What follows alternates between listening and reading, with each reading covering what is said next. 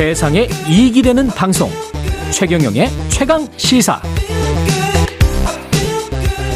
네, 올 여름 유럽이 40도가 넘는 최악의 폭염에 시름했고 미국은 아주 가뭄이 심했다가 지금은 뭐 폭우가 와서 굉장히 큰 피해를 입었고 한국도 마찬가지입니다. 기록적인 폭우로 큰 피해를 입었습니다.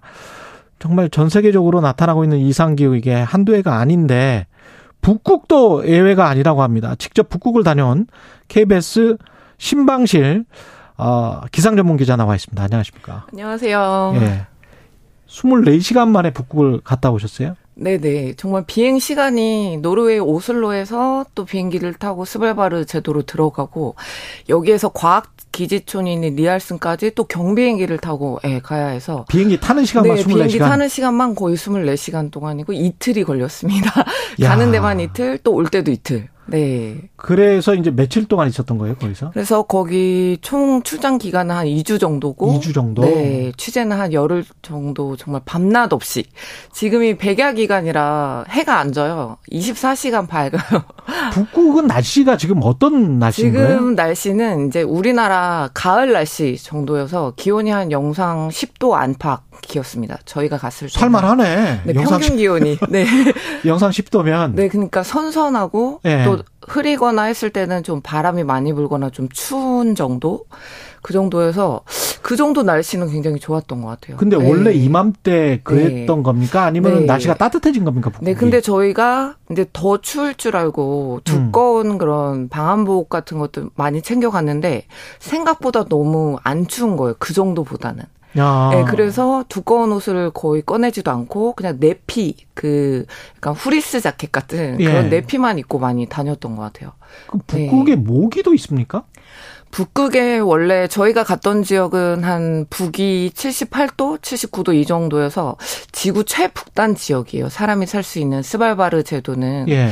그런데 사실 모기는 알래스카 같은 곳은 모기가 많았거든요. 예. 근데 위도가 한 북위 61도, 60도 정도라 훨씬 낮은 지역이에요. 예. 그래서 알래스카에는 모기가 많았는데 이 스발바르 제도도 최근에 기온 상승이 한 최근 10년 동안 한 2도 넘게 거의 3도 가까이 기온이 오르면서 와. 저희가 갔을 때 굉장히 놀란 게 기온이 거의 20도 가까이 한번 올라간 날이 있었고요. 예. 반팔을 입고 다닐 정도였고 음. 그 날에 그 어떤 지역에 갔을 때 모기떼가 워낙 많이 붙어서 그래서 마이크를 잡고 뭔가를 촬영을 하는데 모기가 계속 얼굴로 달려들어가지고 그게 생생하게 제가 이게 팔로 모기를 쫓으면서 어 모기 정말 많다 이렇게 한 내용들이 지금 방송에 예, 시사객 창에. 네 싱크로 해서 많이 나갔습니다. 네. 아, 생생하겠습니다. 고장난 심장 북극의 경고. 네, 네. 시사객 창 제목인데 네. 고장난 심장 북극의 경고. 그 지구의 심장인 거죠? 네네, 그렇습니다. 북극 같은 경우 지구의 기후를 조절하는 심장으로 불리거든요. 음. 왜냐면 극지 북극 같은 경우 우리 뭐 이런 중위도권과 다르게 눈과 얼음이 많이 덮여 있잖아요.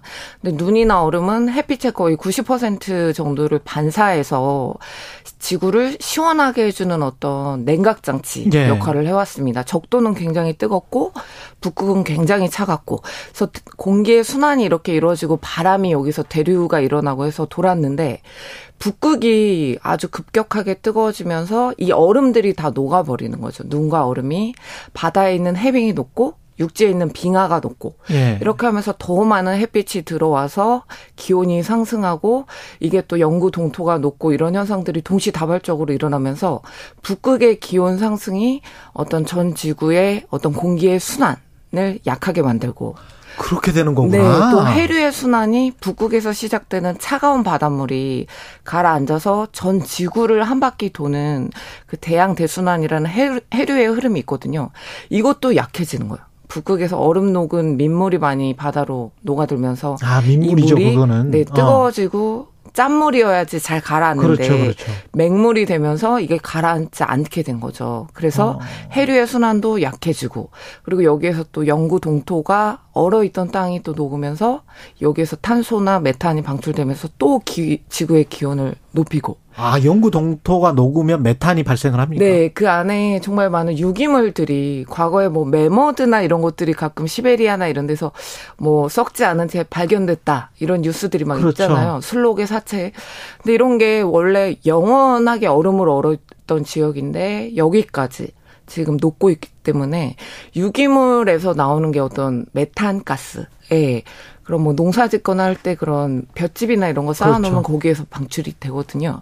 그래서 탄소와 메탄가스들이 방출이 돼서 전 지구에 지금 온난화를 가속화시킬 시한 폭탄으로 불리고 있습니다. 그러니까 북극이 정말 중요한 역할이죠. 기후를 조절하고 앞으로의 기후가 어떻게 될지 보여주는 음. 역할을 한다 이렇게 보면 되겠습니다. 그러니까 지구 온난화를 가속화시키는 걸 직접 보고 온 거네요. 네, 네. 근데 지금 아까 그 바이러스 같은 경우도 걱정이 될 것 같습니다. 네, 왜냐하면 맞습니다. 그 동토층에 있는 고대 바이러스 같은 게 네.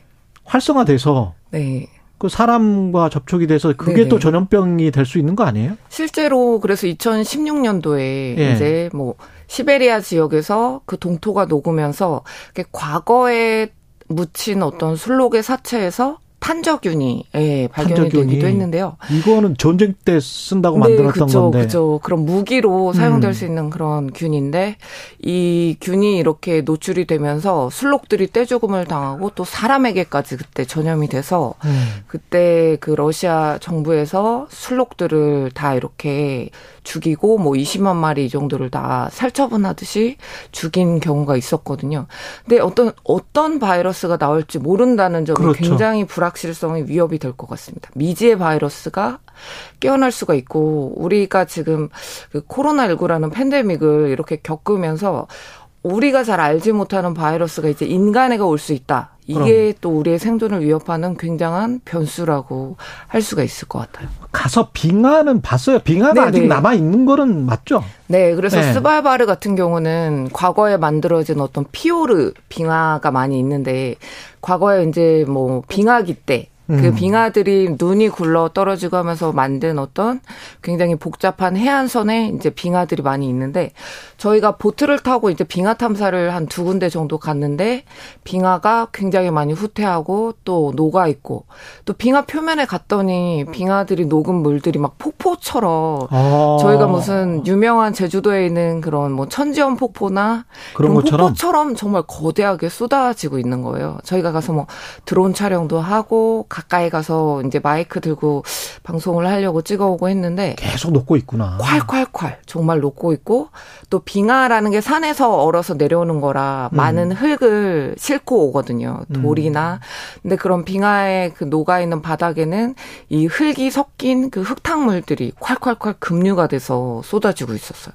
그러니까 바다의 색깔이 저희가 빙하하면 그 주변 바다가 푸른색을 생각하잖아요. 뭐 예. 에메랄드 예, 예, 빙하수. 예, 예. 근데 거기가 시뻘건 이 흙탕물이 거의 빙하지대 주변 바다는 예, 그런 색깔로 보여서 저희가 정말 충격을 받을 정도였어요. 네. 이게 또 해수면 상승하고도 연결이 네, 직결됩니다. 최근에 그래서 뭐 저희가 스발바를 갔지만 그 바로 옆이 그릴란드입니다.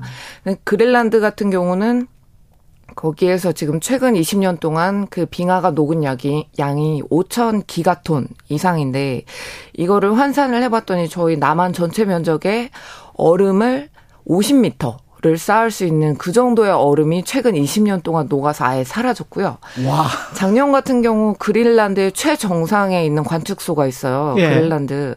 근데 그게 한 3,000m 최고지대에 있는 관측소에서 작년 8월에 처음으로 관측 이후 처음으로 비 비가 내렸어요. 그러니까 그 3,000m 고지대에서 원래 눈이 내리고 영하 10도 안팎의 기온이 오르락 내리락 하는 지역이에요. 여름에도. 예. 근데 여기에 작년 8월에 영상권의 기온이 9시간 동안 지속이 되면서 음. 눈이 내린 게 아니라 비가 처음으로 역대 처음으로 관측이 돼서 아 비가 내린다는 건 이 그린란드 정상에 있는 그 빙상들이 녹아내릴 수 있다는 거거든요. 비가 내리니까 기온이 그만큼 높고 이제 정상부에 그런 버티고 있던 빙하들도 녹을 수 있다. 최근에 그래서 이런 그린란드뿐만 아니라 뭐 낮은 저지대 알프스나 음. 히말라야나 음. 이런 쪽은 뉴스가 많이 외신에도 나왔거든요. 뭐 스키장을 이제 더 이상 못 가고. 음. 근데 그 북반구에서 가장 높은 빙하인 그린란드 역시 빠르게 녹고 있기 때문에 해수면 상승이 최근 들어서 이제 doubling 되는 음. 그러니까 뭐 매년 한 2밀리미터 수준으로 저희가 예. 해수면에 경각심을 안 갖는 게 밀리미터 수준이라고 저희가 좀 그거를 멀게 생각하는데 이게 doubling이 되면서 한 4.5밀리미터로 최근에 속도가 빨라지는 거에 매년. 주목을 해야 할 거. 네, 매년. 그러니까 10년이면 이게 이제 4cm, 4.5 5cm가 되겠죠. 밀리미터로 4밀리미터 넘게 매년 늘어나니까 우리나라 연안이나 섬들이나 네네. 이쪽도 쉽지 않겠네요. 네, 저희도 그래서 시뮬레이션 하면 2030년에 음. 부산, 인천 이런 해안 지대가 침수 피해를 크게 입고 2030년에 국토의 5%가 침수가 되고 피해 인구가 330만 명이 넘을 것이다. 이제 8년밖에 남지 않았죠. 근데 doubling이 되고 이게 또 따따블링이 될수 있고 더 빠르게 증가할 가속화될 수 있다. 네, 해수면이 또 뜨거워지면 열팽창을 일으키기 때문에 더 급격하게 증가할 수 있다. 한번 저 신방실 기자 한 번 더 모셔야 될 것 같아요. 우리가 뭐 해야 될 일이나 뭐 이런 것들도 지금 못 여쭤봤고. 예. 네네. 네. 시간이 네. 다 돼서 끝내겠습니다. 오늘은 예, KBS 신방실 기상 전문 기자였습니다. 고장난 심장 북극의 경고 시사기획창 다시 한번 봐주시면 좋겠습니다. 예, 여기서 끝나겠습니다. 고맙습니다. 감사합니다.